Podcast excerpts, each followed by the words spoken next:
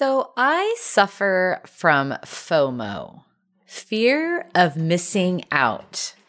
Yep. When something happens where I feel not included, it triggers a hurt within me, a wound I am walking around with.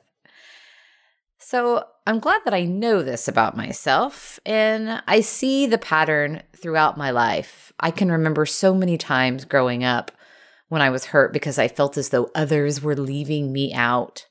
And as I've grown and matured, I continue to see the hurt show up in new ways and new storylines I tell myself. What I now know is that when I feel left out, something within me is being triggered. It has nothing to do with the people involved or the situation. It's within me. There's a wound there.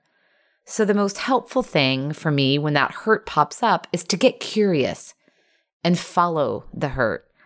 My lizard brain wants to make up all kinds of story about the people that are leaving me out. But it's completely unfair to put it on others. So I'm learning to look at it when I feel it. As Mark Grove says, when you get reactive, get curious. You have a wound that is asking to be healed. Oh, that's so good. And here's the thing for the overachievers out there. I feel like I've had a small win when I notice the hurt feeling and follow it rather than react to it. It gives me something much more helpful and productive to focus on. So here's to getting curious today. What a great way to take care of yourself and ultimately each other.